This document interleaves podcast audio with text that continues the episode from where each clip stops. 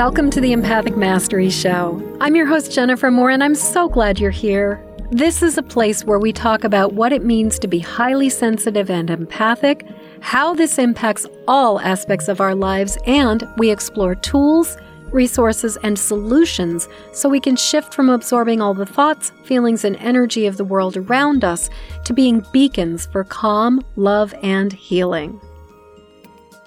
Hey there, everybody. I am back, and I'm really excited to introduce my guest, Amelia Starr, today. We've been kind of going back and forth and talking about having this conversation for like practically a year since she had invited me to be on her podcast, Purifying Truths, which, by the way, is an awesome podcast. You should totally check it out.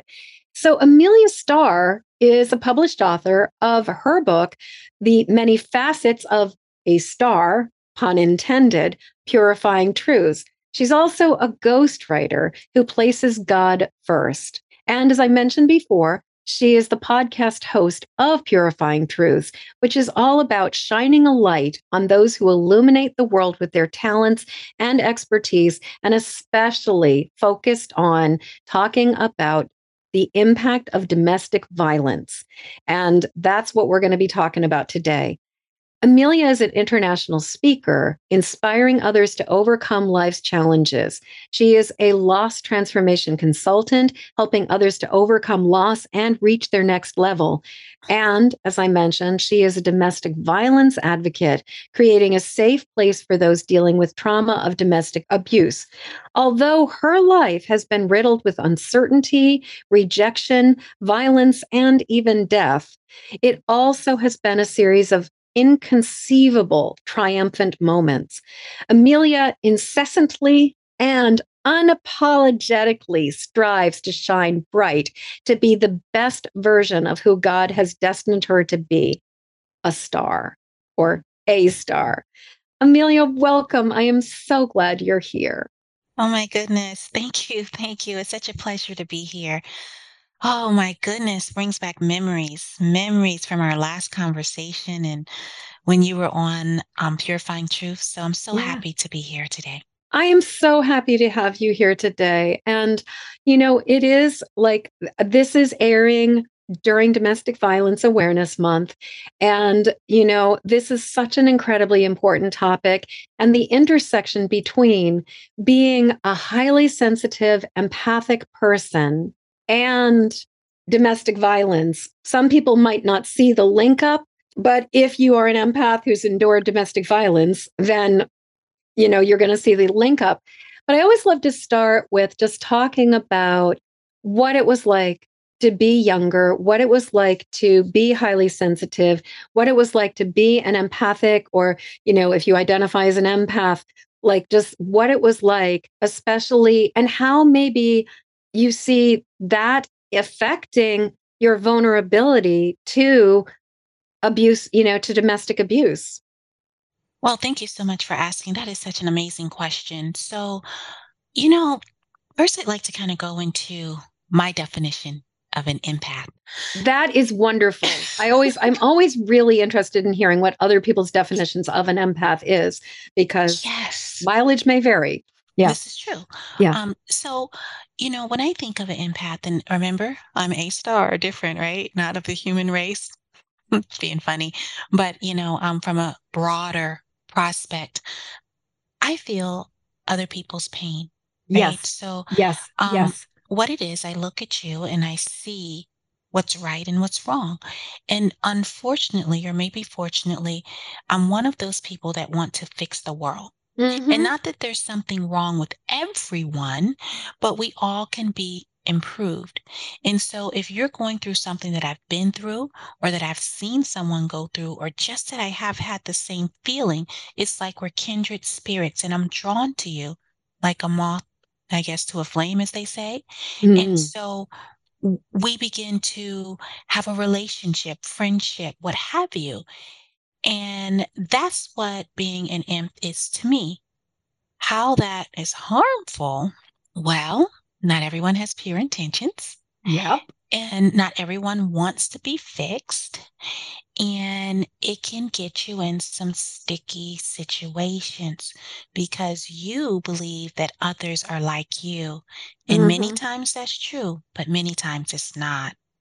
Right. And as, you know, I mean, as an empath, I think so often we tend to lead with our good intentions and believing in and seeing the best in people. Mm-hmm. And so often it seems like narcissism and domestic violence kind of go hand in hand. And narcissists are really good at masking and really appearing to have our best interest at heart when we first meet them. And as an empath, we can like, you know, just fall hook, line, and sinker before we even realize like what hit us. Yes, yeah. That is so very true. I see that not only in my own life, but in my mother's life. And, um, well, my grandmother, she was pretty strong. She, she went through it, but hers was very short lived because she just, you know, cut, mm-hmm. cut things off. But many times we don't. And that leads us into trouble um, yeah. in so yeah. many more ways. And And it's a generational thing, you know, the trouble that the parents go through leads on to trouble for the children. And God forbid if we don't correct it to the grandchildren, it just repeats generation after generation. So thank you for shining a light on this particular topic. Oh, it's so incredibly important. And I mean, you know, as you just said, it's like if we do not correct this, it is going to get, it's a can that just keeps getting kicked down the road from mm-hmm. one generation to the next to the next. I will make a comment that, you know, one thing I've noticed, you commented about how your grandmother just did not have, like, she just did not, not have the space for it. Like, she was just like, yeah, not in my watch, not happening for me. And one thing I've noticed is that I don't know whether it's that women of of of like our grandmother and great grandmother's generations were more secretive, or if life was was it was just like, I don't know, like maybe quieter, there was less going on. But I've definitely noticed this thing where it seems like these sort of like our mothers and kind of the newer generations, but like, I don't know, like in, I don't know when your grandmother was born, but like noticing, like, it seems as if some of these phenomenon of women pursuing or getting into these relationships with these like, you know, rotten eggs or these kind of mm-hmm. like, you know, just not great, like the joke um, my husband and I have about certain kinds of people is their picker is broken. And you know, like they just don't know how to pick a good relationship. Mm-hmm. And I've definitely, like, I've seen the phenomenon where, like, I know the story well enough to know that the the grandmother or the great-grandmother was in a perfectly functional, not necessarily great, but perfectly functional, not abusive marriage. And then all of a sudden, it's like this whole generation, but all of her daughters like picked horrible alcoholics and just like bad relationships. And I wonder, I don't know if this is something you've noticed, but it's almost like there seems to be this kind of like phenomenon of women who like just made worse choices. Like in the last, I don't know, like fifty to seventy-five years, it seems like there's been a lot, like a lot more bad choices made. Does that make Absolutely. Sense to you? Absolutely. Yeah. Well, I'll share with you. So my grandmother, a uh, small town, I, I guess you'll call it down south in Virginia. Mm-hmm. And um, she was a rebel. She went against the grain. And so most people of that generation take things to their grave, right? They sweep it under the rug, whether it's Susie having a baby or Mikey making a baby or or whatever in the name of church. Mm-hmm, right? We're mm-hmm. good Christians. We don't do that. So when you yes. have the baby, you go off to somewhere else to stay with somebody because it's all hidden. And she didn't hide it. She got married. She told me that he hit her. I don't even know who he is. And she got divorced. Period. Wow. People didn't get divorced back then because that's no. not what the Bible says. Right. According to translation back then, I now since believe that that's untrue. But back then, that's what was preached. You don't get It divorced. Was completely preached. And and like the whole stand by your man. Yes. I mean, you know, and the whole thing of like women going to their pastors and saying, I have a problem. My husband is beating me. And the answer that women were being given was, you just need to double down on your femininity and your loyalty. And obviously you are doing something to piss him off. You need to be a better wife. Uh-huh. And there was no support whatsoever for women back then. And I mean, you had to be submissive, right? Right. Um, you had to do what? Because you're the, the, lesser, you're the weaker one. And so a lot of things, I believe, unfortunately, the Bible twisted. Yeah. So that people misunderstood. So with that being said, the next generation, my mom's generation, they're sick of it. Like, I'm not wearing those long dresses. I'm not putting on no pantyhose. I don't know if I'm even going to wear panties. You know what I mean? I'm going to live free and you're not going to tell me what to do. Well, the problem with that was you didn't have any example. Right? Right. So you went straight from you can't do anything to now I'm going to do everything. Free for all. And so you have no protection. Yes. And those narcissists realize that. They pick the good church girls, you know, the people that grew up in the church, the people that know, quote unquote, this is the woman's place and this is the man's place and this is what you do, because I'm one also. Mm-hmm. It wasn't just my mom. Mm-hmm. And you are attracted to, oh my goodness, I don't want them to go to jail. Oh my goodness, I can help them. They're a good person if they would just stop doing A, B, and C. I can and help so, them. Yes. Classic empath words. And that's what happened, I believe, because in my grandmother's generation, it was so unheard of. You mm-hmm. know, thank God she was a rebel. So I do have a point of reference, because when she married again to my grandfather, oh, things were, I never seen him raise his voice, hit her, nothing.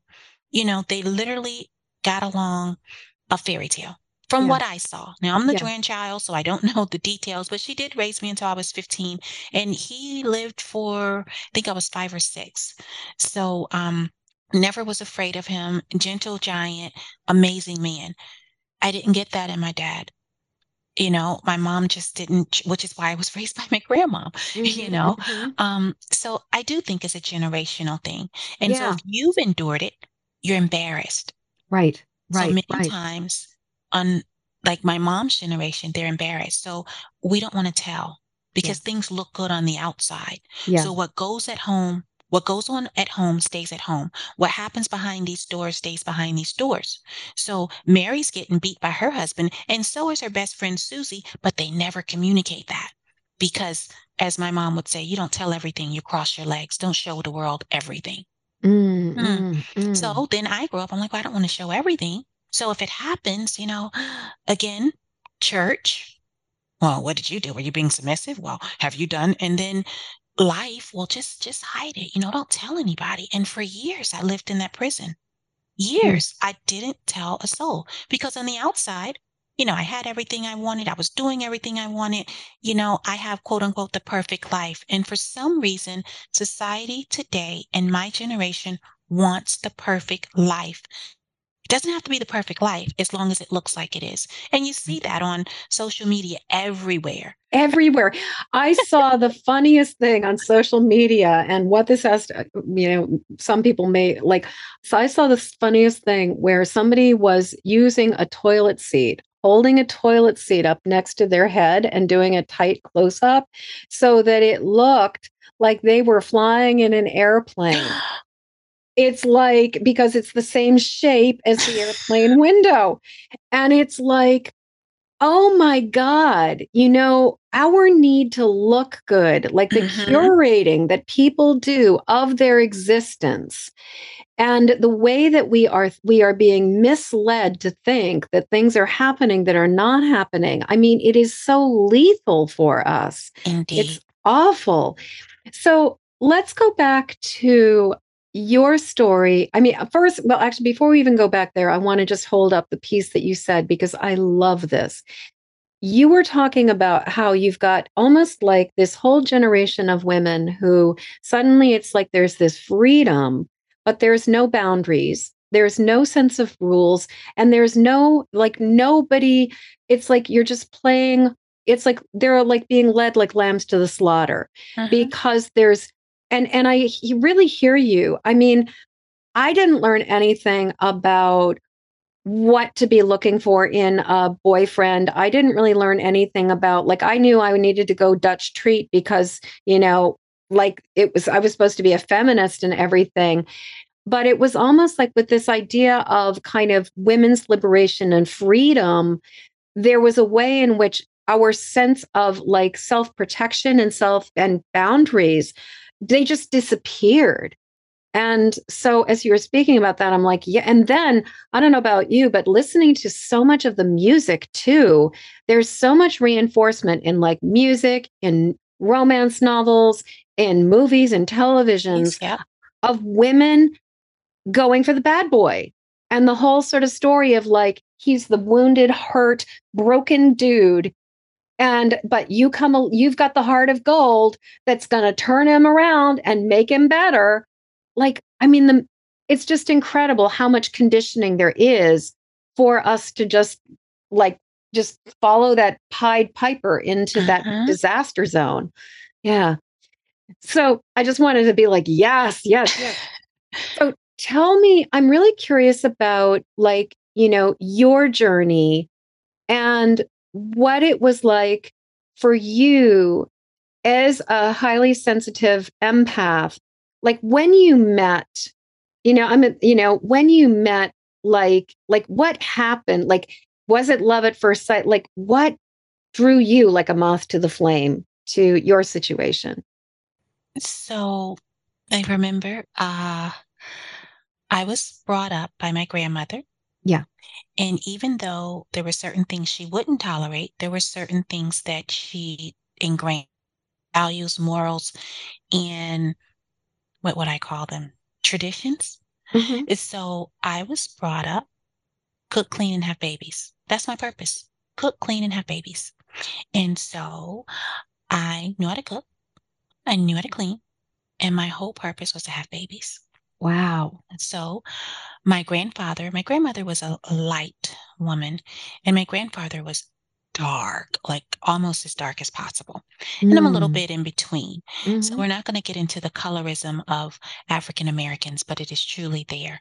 Um, yeah. So my grandmother, with her tradition, was, you know, in order to get married, so you can have these babies, you need to be girly and you need to be pretty. So my nose is too big. So I had a clothespin. I mean, I wore clothespin for hours, right? So that was part oh of it. The other God. part. that I mean, I've heard, I've heard about getting your scalp burned from like straightening combs oh, and yeah, everything. That's... But I have never, this is the first time I've heard about the clothespins. Oh no. That, I that's... am so, oh, oh it just no. breaks my heart. No, no, no. Don't, don't, don't take it that way. It's no. just what she, you it's know, when you know better, did. you do better. Right. right. And so this is what, what she thought was going to help me. She yeah. didn't do it out of abuse or anything no, like that. No, she was no. such a loving, kind woman. But, you know, she wanted to get me ready for my husband. And right. I couldn't have a big nose. And, you know, I don't know how much the clothespin helped anyway. I was going to be know. like, did it actually do anything other than just make it hard to breathe? But then when I, and this was all after school. So let's uh-huh. just say I went to school and we played on the playground.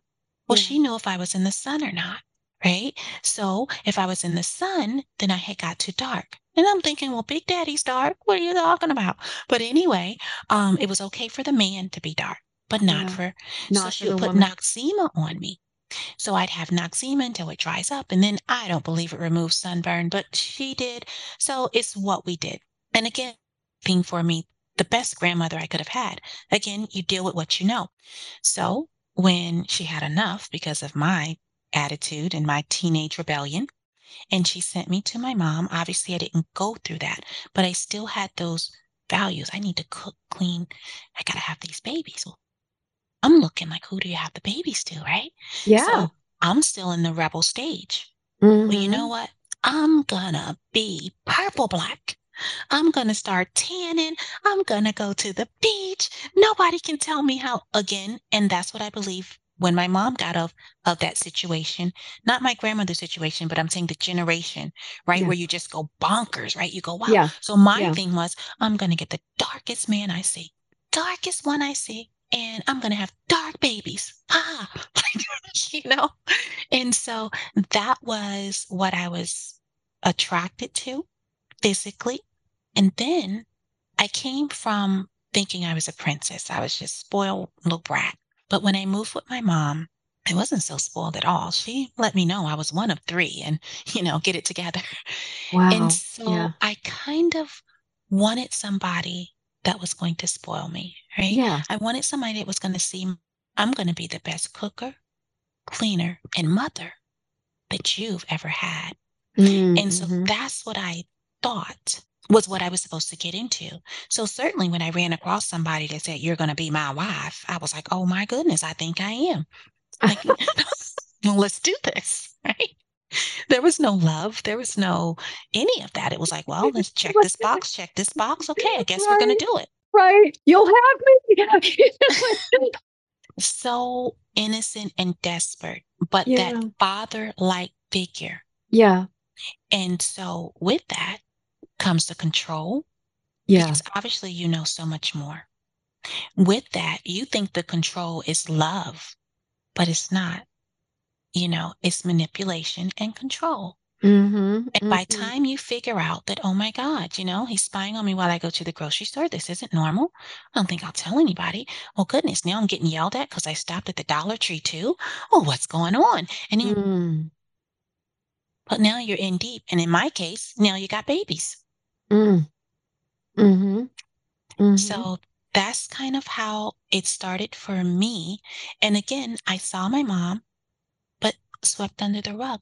I saw, but she didn't tell anybody, and I better not tell anybody. Right, right. Well, in the secrecy, I mean, I mean, God only knows how many hundreds, if not thousands of years, domestic violence has just been going on. I mean, it's only been, God, in some parts of even, I think, America, it's only been within the last, like, I don't even know. I think somebody was saying that marital rape was uh-huh. legal in so many different states up until the mid eighties or something. Like, I think that was the statistic I heard. And so, I mean, we're only just really now as women starting to have these conversations and talking about what's going on and comparing notes. Mm-hmm. Uh-huh. And, you know, it's truly a pandemic. We think COVID's a pandemic. Right. Domestic violence is the oldest it pandemic is. because no one, you know, kept it on an open log, right? Where we got this many people and this, because most of the times the survivors don't tell. And we do have to break the silence. And like you said, just a few of us are now starting to open up. And when you do, you find out, whew, there are so many more like you than are not. Yeah. Most people are hiding behind some sort of abuse. And all domestic violence or domestic abuse is not physical. No. You know, you got the verbal, the emotional, the financial, the psychological. There's so much. So some form or another, if you haven't been through it, you know someone that has, whether they're right. telling you or not. Whether they're telling you or not. Mm-hmm. Yeah. And I, you know, I was watching, um, there was this woman who did, I watched a TikTok a, a week and week or so ago that was called uh-huh. Girl Dinner. And this woman, she's like, does a lot of deconstruction about women's roles in society and talking about just even like, like one of the things a married woman with children loses seven hours a week of personal time. And a man gains an hour uh-huh. when he gets married. There are so many things that are baked into our culture that as women, we just are like, oh, this is just the way it is. And men also, this is just the way it is, that I think that there's a lot of stuff that we don't even question uh-huh. that may not be domestic violence itself. But it certainly reinforces a culture that makes women be often very subordinate. And mm-hmm. even women who are doing like really amazing things with powerful careers and wonderful stuff, it's like they're still following a set of rules in their home environment that is where where it's like the power, you know, the power gets all wonky. I agree. I agree. Yeah. You have you, I know you have, but think of the song, It's a Man's World. The phrase oh, God, is the yeah. man's will. You know, that right there is just kind of letting you know, honey, you don't have a chance. You don't have a chance. And many times we buy into that. Yeah. It takes courage and strength to go against the grain. And I think we maybe have to break, talk about it, but you have to do something, right? Once we know, again, better, we have to do better. Yeah. So we see, oh my goodness, it's not just me. Because that's how they kind of get us. We think we're all alone. We think that it's just us. Nobody else cares and nobody's going to believe us, you know, all the things. But once you get past that and you've proven that wrong to yourself, now what are you going to do to help the next person? Right. What are you going to do to make a change? Because you got out is not enough. It is not enough. No. Uh-huh. Because you have the next generation that you don't want to be like you or right. worse. Or worse. So let's go back to that point where, so you started realizing something was not right. You're like going to the grocery store and stopping at the dollar store and you're getting reprimanded for going to the dollar store. At what point did, like, how long did it take? Like, what did it take to go from, mm, this is, is this okay? To this is weird, to this is not right, to I need to do something about it, to I'm going to do something about it, or I am doing something about it?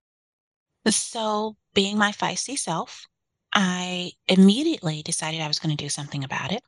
But being my empath self, I was easily reeled back in. I'm done. I'm leaving. I don't need this. Blah, blah, blah. Packing up. I'm so sorry. There's one more chance. Just, aw. Well, just one more, you promise, you know, so you get in that cycle. It's this odd yeah. cycle. Yeah. And so it wasn't that I didn't know. It was that I really want to help. Yeah. Yeah. And so I heard a statistic once that said um, seven times. Yes. It usually takes seven times. And I did not know that I was on time number seven in order to be a survivor and not a statistic. Mm. Mm. So I didn't, I didn't know that. Any of that. But you know when enough is enough, when you have that intuition, that inside voice that begins to yell that you can't ignore it, that you have to go. Yeah. And so that is what happened to me. And it took seventeen years before enough was enough to go and stay gone. Thank you.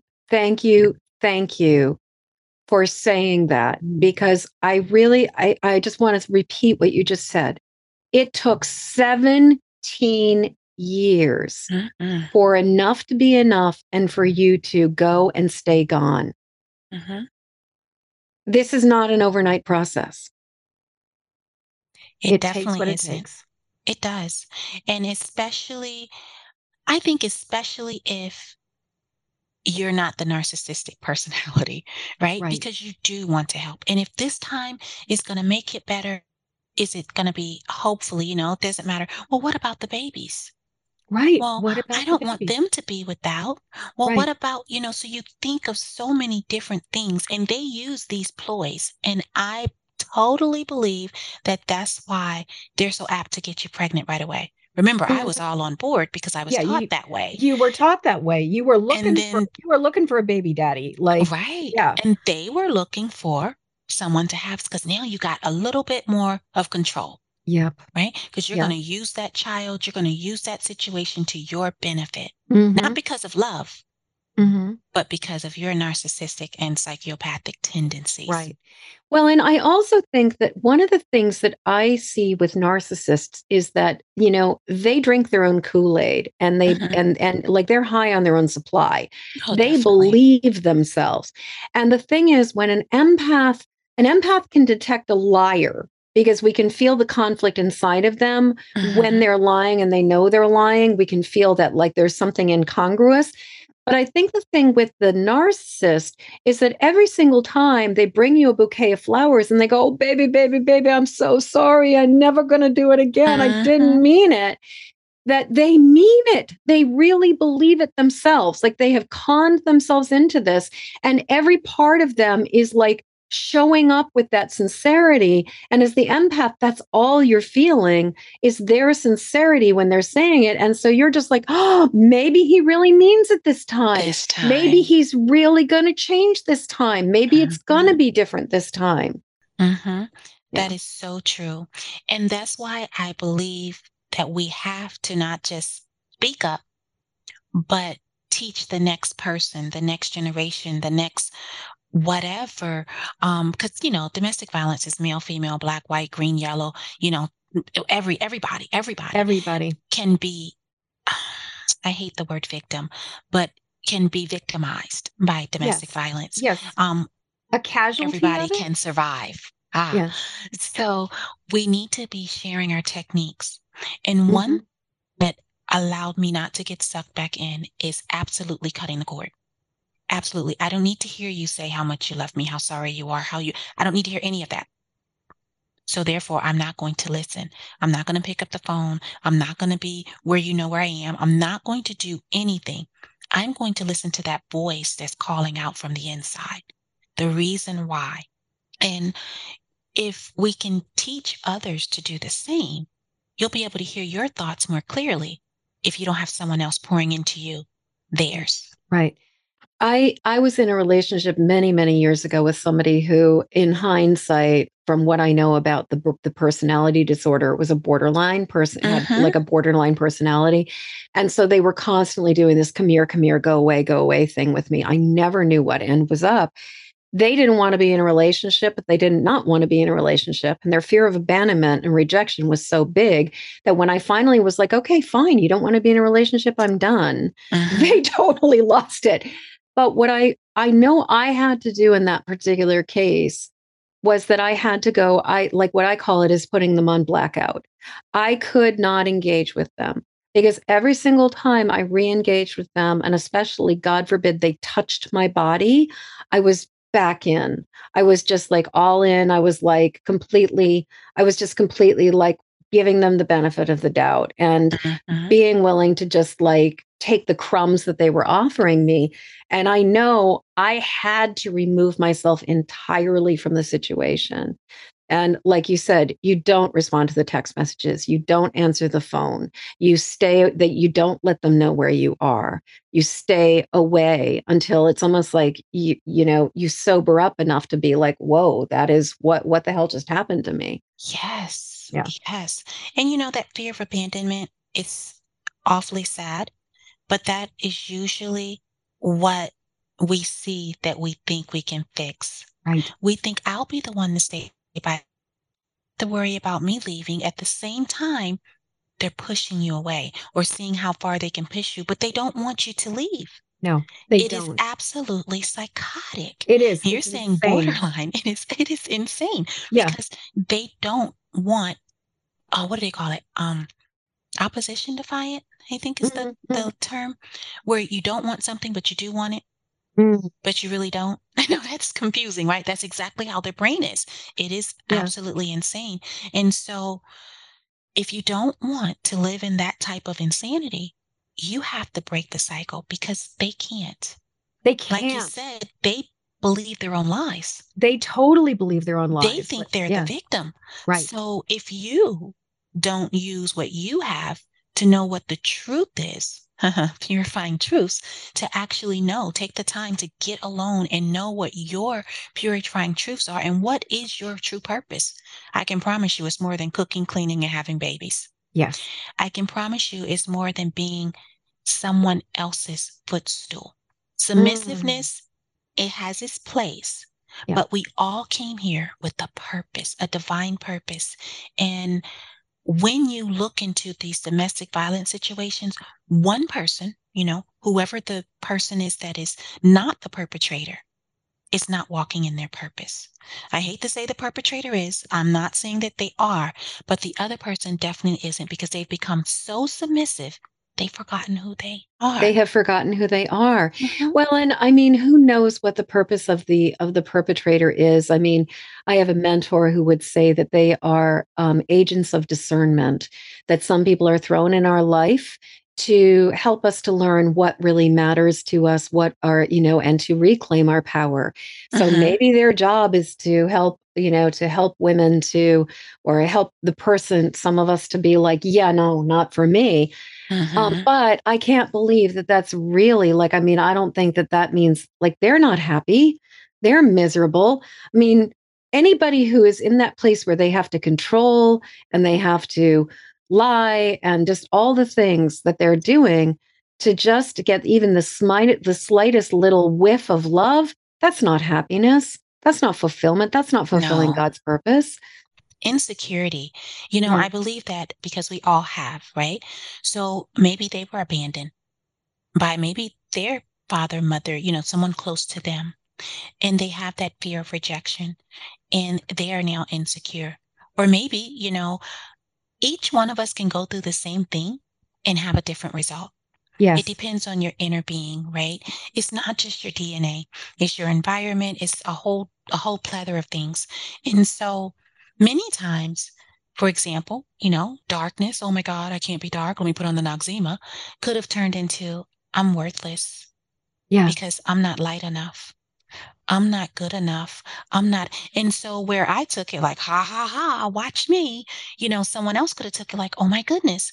So I think that something has happened in each narcissist's life that has flicked that switch in the opposite direction. And they don't have the internal spirit to know it. Um, maybe biblically speaking, I would say a reprobate mind. Because I do believe God loves us all. And mm-hmm. I do believe that, you know, we all have a divine purpose, but I also believe you have a choice. Yeah. And I believe that they have made the choice to do, go down that dark path where now they've just been turned over so they can no longer see. And if yeah. we put that in a physical sense, you know, um, studies show that you can have twenty twenty vision and you can be in the dark. Right? For whatever reason, you know, you could be in the dark for a few months and that vision is going to decrease because your eyes are straining so much, right? And eventually you'll go blind. Mm. And I believe that's what happens to a narcissist. Yes. And us imps are like, but you could see before, you know, come on, let me take you to the light. And we're just not able to do it. And we have to realize that every battle isn't ours. And right. everything isn't for us to solve. Right. And the way I found that out is by practicing self-love. It's a prayer, the serenity prayer, and you hear it a lot. Um, one like of my N A all-time favorite. Yeah, one of my really? all-time favorite prayers. Yeah, love well, it so much. The power to know the difference. I think it says the wisdom to know the wisdom the difference. to know the difference. Yeah, that's the most important part to me. It is, it is, you know, uh-huh. and like, I mean, the serenity prayer, the older I get, the more I really am like, yeah, the serenity prayer has everything I need to live in it, uh-huh. you know, and just because it really is about, that is the dance of life. It's like, grant me the serenity to accept the things I cannot change and the courage to change the things I can and the wisdom to know the difference. Uh-huh. Like, bottom line of all of that is just so crucial. I love how you're talking about, you know, just the way that narcissism, living in that kind of, you know, being intoxicated by, by that mental, you know, by those perspectives, it's like, even if somebody starts out with a certain level of perspective, over time, it's sort of like they just disintegrate. I mean, mm-hmm. it's kind of, they're saying, use it or lose it. It's almost like, mm-hmm. you know, their, their capacity for discernment atrophies over time because they're so caught up in their, their stuff. So, we have a little bit of time before we come to the, oh my God, Amelia, I can't believe how fast the time has gone by. And I really wanted to, like, you know, talk about, you were talking about the cutoff, but that even before the cutoff, it's like, what do you, like, what advice do you have for people who are listening and going, oh, this is not working for me anymore. I, I'm like, it, you know, the seventeen years or whatever. It, it's like, I'm done. I'm done being done. I'm sick and tired of being sick and tired.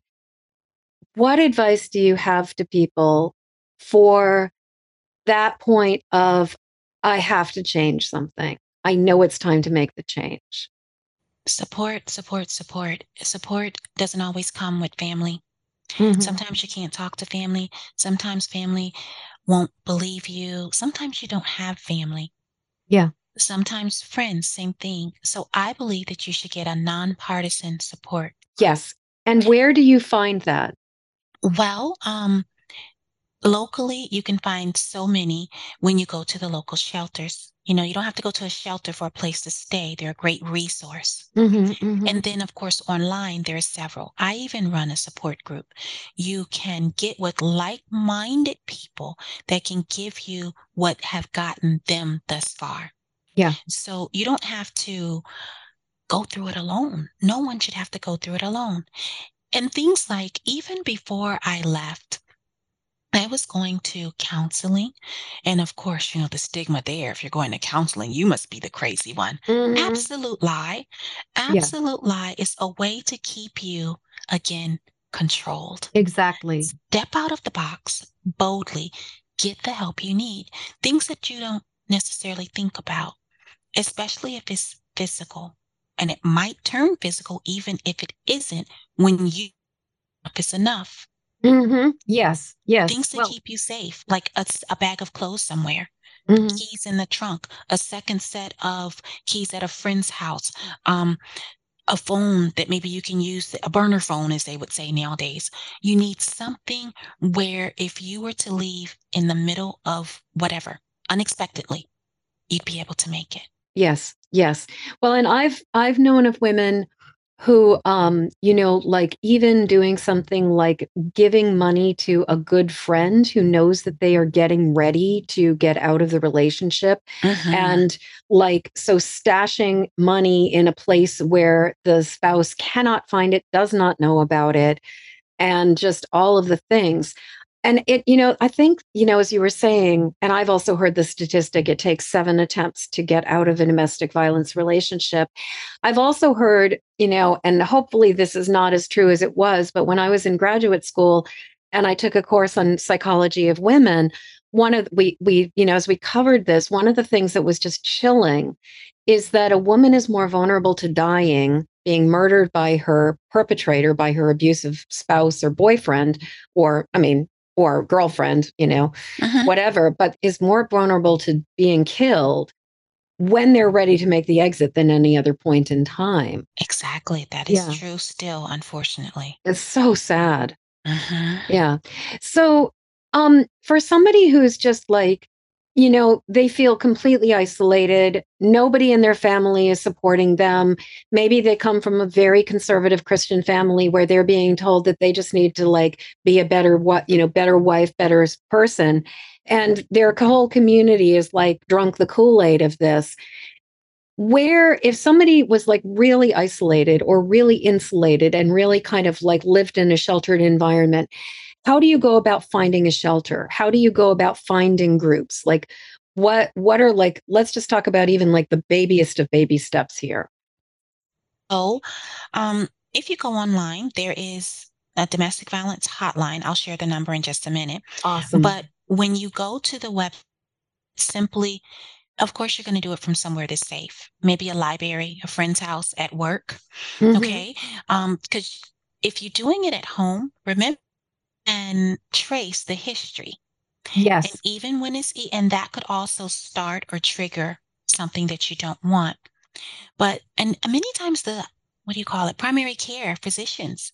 I know in our doctor's office, behind every bathroom door and the stall, we have the number posted. Um, you can get help from them. You can also, like I said, call the domestic violence number, and that's eight hundred, seven nine nine, seven two three three. You can even text it, obviously not from the phone that you're sharing where both of you are on one plan, because for those that don't know, any one of you can go and get the text for the other. Hmm? So you don't want to do it from there, again, to open up anything or trigger, because most of the time they're watching you like a hawk. Right. But the text number is text start, but you're going to text it to eight eight seven eight eight. eight eight seven eight eight. And you text the word START, S T A R T. S T A R T. And so you dial in the numbers eight eight seven eight eight and then text in the word START, and that will get the, the conversation going. It will, and, or you can call. or call one eight hundred seven nine nine. Mm-hmm. Did you say seven two three three? You got it. That's it. Beautiful. And the website is um, w w w dot the hotline dot org. And what I love about the website, it has like a quote unquote panic button. Mm-hmm. So if someone is looking over your shoulder, you can mm-hmm. click and everything disappears. Mm. So um, I still recommend doing it from a safe place, but that particular website versus others has the quote unquote panic button. And it Beautiful. Even tells you when you sign in, it's a big red button so that, you know, if you got to get out of there quick, everything is disappeared. It suddenly looks like a yoga class. Mm-hmm, exactly. Yeah.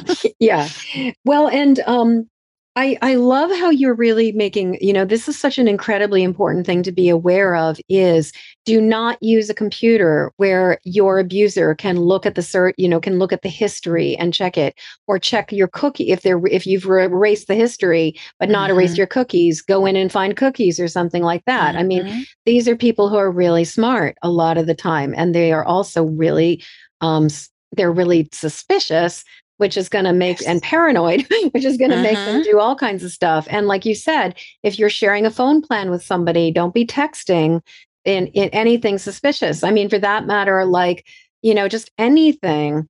So go to the library, use a public computer, use a computer at work, do uh-huh. something that cannot be traced. Such words of wisdom, like, just like so incredibly important there. Um, We are at this point just getting to that point, but I have a question for you. You know, all of the, I'm wondering what you think of the do this so that people know that it's your signal that you need help or something like that. Like, you, you know, the domestic violence things of like, you know, do this, like, and they uh-huh. like they have a number of different things. I've always like, I don't know. My thought is um, if this is making social media, then the perpetrators are seeing it too. Like, I'm with you. Yeah, I'm with you. But, you know, um, I believe in words. Now, remember, I'm an author. I, mm. I'm a speaker. And so what I love to do is utilize words. And so um, my children and I have words. I had words with my friends that are code words. And it, it doesn't have to be necessarily for abuse.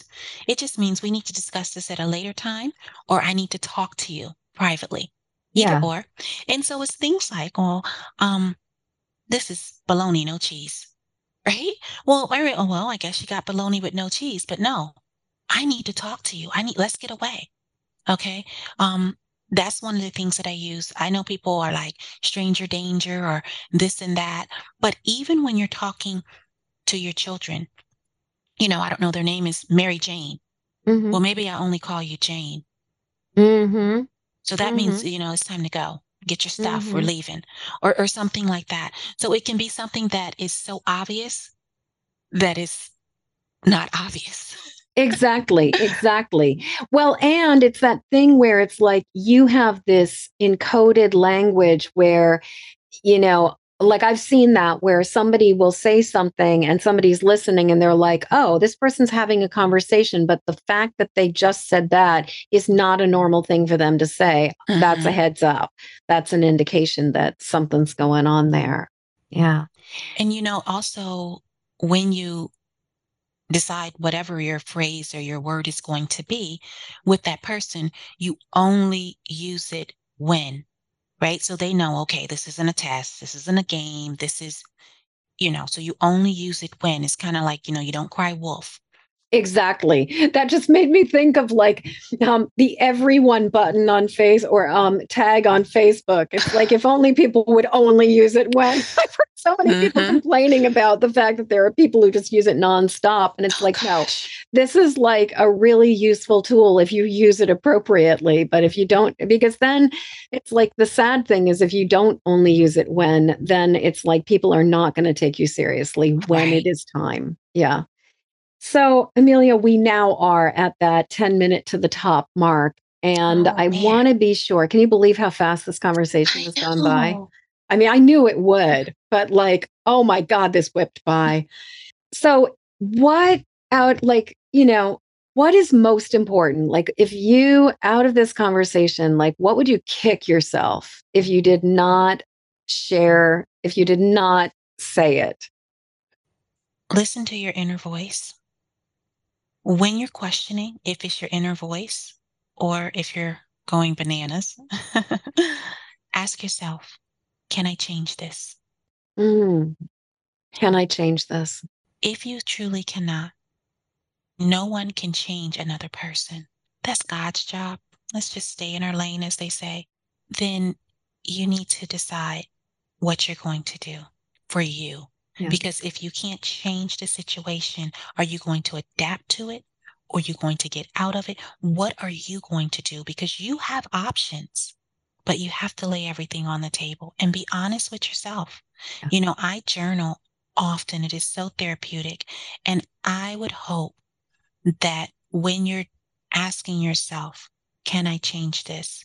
That you'll be writing down a list so that it's not just an emotional decision, but it is actually rational.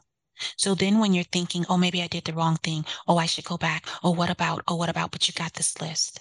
Yeah. And you see, no, that doesn't make sense. I tried that. I did this. It does not work. It does not work. Well, and one of the things that I've seen for so many of us with any kind of gaslighting, abusive situation is that we're almost, and as empaths, I think we're especially wired this way, to like always want to give somebody a second chance and to constantly like we drop, it's like we're lowering the the bucket down into the empty well uh-huh. and hoping we're going to get water. And I know for myself that it was like a life with that, with that borderline personality person, it was a life-changing experience to go, this is an empty well. I'm never going to get water from this. I'm never going to get my needs met here, no matter what they say, and like cutting my losses. And there's something about that, like giving, like being able to recognize, like they're going to lie like a rug. Like they're going to try to represent themselves mm-hmm. as being good.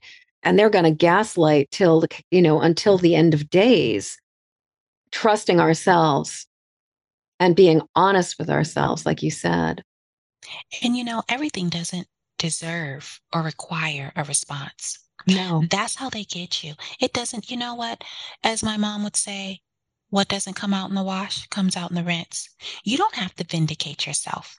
You know, the facade is eventually broken. You do what you need to do, what's best for you, what's best for yours. And okay, if you don't believe me, okay, I don't have time to waste explaining my side of the story to you or them or those that don't believe. Take that energy and pour it into rebuilding your future, yes. making your future tomorrow better than your yesterday, yes. because that is many times what destroys us internally, even after we physically left. Hmm. You just said something I think that's really, really important is like recognizing how it's not just about the physical actions that we take. It's also about the inner mindset. It's about mm-hmm. really like, and giving ourselves permission to put ourselves at the top of the, li- at the front of the front of the line. Yes. And the top of the list. Yeah. Absolutely. You know, we have to take the time to give ourselves the grace that we give others. We believe that we can give you one more chance and one more chance and one more chance, but we're often so hard on ourselves. And then you have those that are pouring into you negative things, such as you're not good enough, you'll never, nobody want, all of the things. And I like to think of it as an onion. Right? Like I'm the onion, big, beautiful red onion, right? Tasty and sweet. And that layer gets peeled and it gets peeled and it gets peeled until you're down to that very center that's like uh, maybe a little old and green. Mm-hmm, you don't mm-hmm. want to get to the center. Mm-hmm. Nobody likes the center of the onion, not even the onion. Yeah. So stop letting them peel away your layers. Mm. Stop letting them know that you are. And people are like, oh my God, onions are gross. No, not really. No, it not depends if you know what to do on with them. Who, exactly whose hands it's in, yeah. right? Because it brings so much flavor to so many things. Yeah. So I think of us imps as onions or yeah. empaths, imps, however you want to pronounce yeah. it, however you as want to say onions. It, yeah. Oh, Amelia, this conversation has just been so good, so powerful. I mean, you really are just such a wonderful storyteller and a wonderful speaker. I really, this has just been a delight. So I always like to do one thing towards the very end of the podcast, and that is I sincerely believe that podcasts, because they will exist well into the future and people will be listening to this conversation years after this airs, I also uh-huh. believe they have an ability to kind of broadcast back in time, that this is like a time traveling thing. And so what I'd love to do right now is I'd love to just send a message back to young Amelia, and um, that she just really needs to hear. So my two questions are this. One, which Amelia are, which and when, like who is the Amelia we're sending a message back to, and when are we sending it back to? And what does she need to hear? What are you going to tell her? Like, you're broadcasting a message. We're going back in time and we're going back to little Amelia and we're telling her whatever it is she needs to hear. Or maybe um, young mother Amelia realizing this is not working. But whatever point in time she needs a message, let's go back there. Oh, geez. I think elementary age, somewhere in elementary school, I would tell my younger self, you're more than enough. More, than, more than enough. enough. Mm-hmm. Mm. You are more than enough. Absolutely. Because as you remember, it's the cooking, the cleaning, the babies that was instilled in me. Yeah. I think if you are more than enough was instilled in me, I would have looked at life differently. I would have made different choices, because I would have known that I'm more than the cooking, the cleaning, and the babies. Yeah. I think that would be the message I'd send. Mm. Amelia, you're more than enough. More and leave it open so you yeah. can fill in the blank. More than enough, whatever, you know, more than enough to be his wife, more than enough to be, you know, this employee, more than enough to, you can, you can do it. You're more than enough. Beautiful. So last question. How do we get in touch with you? Oh, well, of course, um, Instagram, Facebook. I'm at Facets of A Starr, F A C E T S O F O F A S T A R R. Um, certainly, I am reachable by direct message on either. Mm-hmm. And you are more than welcome to join our support group. We have it once a month on the second Saturday. You can sign up on Eventbrite, but if you go to Instagram, there's a link um, where you can sign up, and that way we can get to know each other personally. Also on Instagram, there's a calendar where you can schedule your complimentary fifteen minute um, session just to try to work through some things. If there's something that you'd like to share, or some tips that maybe you need personally, I'd be more than happy to give. And the support group is complimentary as well. Oh, wonderful. And then Uh, last but not least, I know you didn't ask about this. Um, because of my situation, I am so grateful. I am so grateful to be alive. I'm so grateful to cast. I am grateful of all the things I've survived, not because I've survived them, but because I've been given the strength to empower others. And for that reason, I birthed a nonprofit called A Star's Place. Yes. And on Instagram, there's a link where you can see the wish list and donate. Eventually, we will have a... I will include, that will be, you guys, that will be included in the show notes. Oh, so that if you, yeah. So if you want to come and help, uh-huh. there's a wish list, and you can just like, and let me tell you, donating to like, or participating and giving to a wish list, it feels so good. Like oh it will make your day. Like, seriously, if you got like an extra, even if you only have like an extra five or ten bucks, uh-huh. it's like you're making a difference in another person's life. And it's, it's just, it's the world. So there's the wish list. And then the other thing is, you want to talk about what's happening in Orlando in June? Oh, we're having our annual gala. This will be the second one for, um, domestic violence.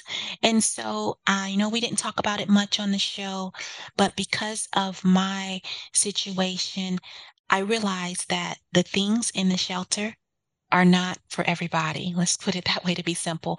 Um, maybe you like apples and I like oranges. Um, maybe you're a size two and I'm a size twenty. It's not a one size fit all situation. So for that reason, it's the toiletries you'll find on the wish list. It is things of personal nature so that women have a choice. Mm-hmm. You know, maybe you like degree and I like secret, but you know, when you go to the shelter, they give you, I don't know, whatever, you know, something, swab. Whatever it is, is what you they get. Probably give you swab. Yeah, if that, you know, like, if that. Yeah, the generic. Yeah. Yes. And so we just want, you know, most people don't come from a shelter environment. Most people come from what they consider comfortable living. And so it's already tucking their tail going to a shelter. Yes. And then when you get there, you're given basically a bag, because it's usually stuff that you can't use. It may be new, but it's not something you can use. So we provide a place where women can get what they desire.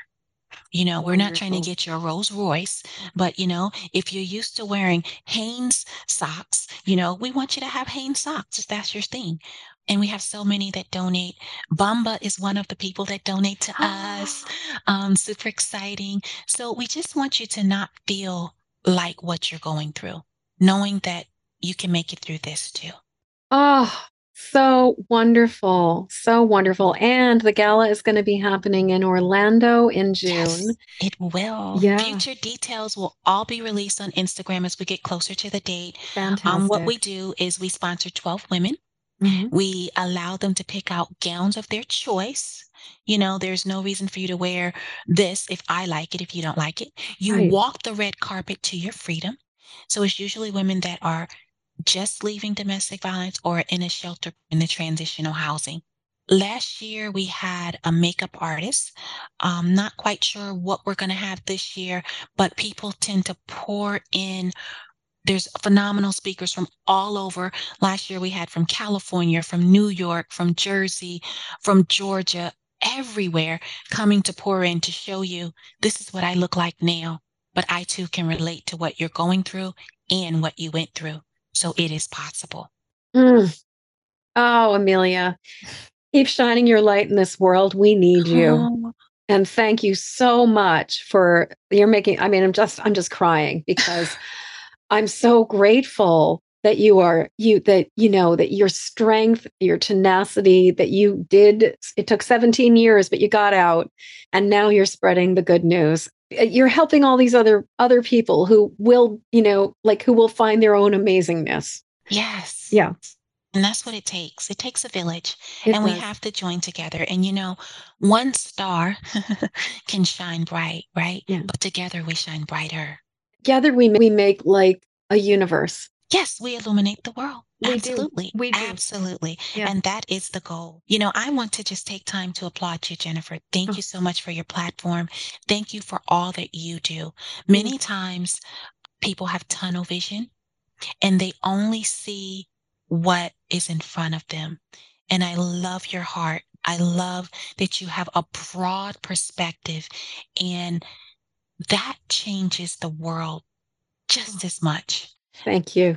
Thank you. And I'm just so grateful to be able to use this show, which actually I will say, if you found this show helpful, if you found this episode helpful, please, there's such important information in this. Uh-huh. Please, like, hit the share button. Pass it along to other people who would find it useful. And I cannot tell you, and I know Amelia will agree with me, a five-star review, and especially with just a few words of saying, oh my God, this was just amazing to hear. Amelia blew my mind. Like, you know, Jennifer, like, listen to her and ask great questions. Like, please, like, come on over to like your favorite podcast platform and give us some love, because that will also help us to get this message out into the world. Because, you know, it's like we need everybody in their power right now. It is uh-huh. go time on this planet. Uh-huh. And, um, you know, it is, it is, it, we, so please, like, share it, and please, five-star ratings are very, very, very gratefully welcome. Amelia, yes. thank you, thank you, thank you. Absolutely. My pleasure. We have to do it more often. Absolutely. You are definitely kindred. Yes, yeah. I agree. Yeah. We are. We are. As we come to the end of this episode, I'd love to hear what you're taking from this show. Please jump over to empathic mastery show dot com to leave your comments. In the show notes, you'll find a link to grab your copy of my Empathic Safety Guide, Three Basics for Finding Calm in the Eye of the Storm. And while you're there, please subscribe and follow this show. And thank you for your help sharing this show with the people who need it. Please help me to spread the word and send this podcast to friends or family members who need support living as highly sensitive empathic people. Then join me again when the next Empathic Mastery Show airs. Okay, one last time. Hop over to empathic mastery show dot com for your empathic safety guide. And until next show, shine on. We need you and your gifts here on this planet. So please don't judge your empathic rainbow by colorblind standards.